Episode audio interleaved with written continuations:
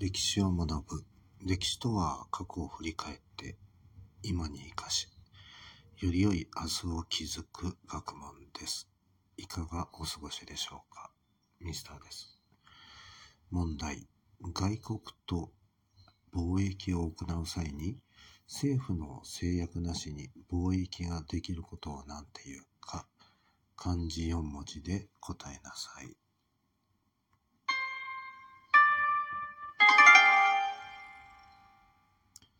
答えは自由貿易です。国家が外国貿易に何の制限も加えずに、また保護、奨励もすることはなく、商人の自由な活動に任せる貿易のことを言います。海外の優れた知識、技術の普及を促すことができる自由貿易。例えば、新技術は輸入品の中に具現化されていますので、それらの商品を輸入することで新たな技術や知識に触れることができ、吸収することができます。特にこういったことは発展途上国には必要なことです。国内でも自由貿易によって輸出業の産業集積が進めることで、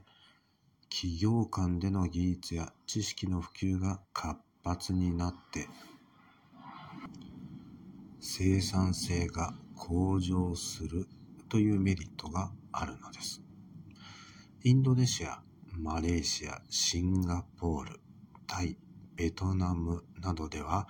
自由貿易が成功しました。その一方でフィリピンでは自由化政策をしたにもかかわらず輸出が伸び悩んで低迷したままという結果に終わったそうです。つまり自由貿易は保護関税がなくても競争力のある企業や産業で利益をもたらして消費者はより多くの商品をより安く買うことができるというメリットが生まれます。その一方で雇用機会を創出、重要な産業が衰退してしまう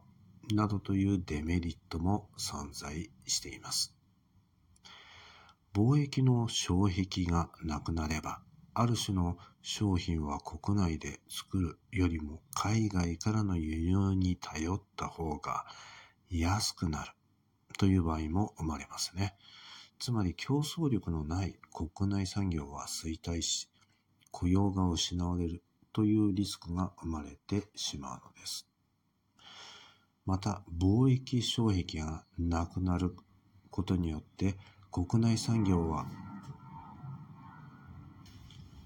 海外の企業に価格戦略などによって損害を受ける場合も少なくありません。例えば資金力のある外国企業がその商品を市場に投入すれば、他の企業を市場から追い出してしまって、独占的な地位を獲得しかねないのです。そのため、自由貿易協定の中にはそういった行為について報復関税を課すことを認めていることもあります。この自由貿易によって国内の重要産業が衰退すれば、もしかすると国自体が脆弱になりかねません。重要な製品、サービス商品、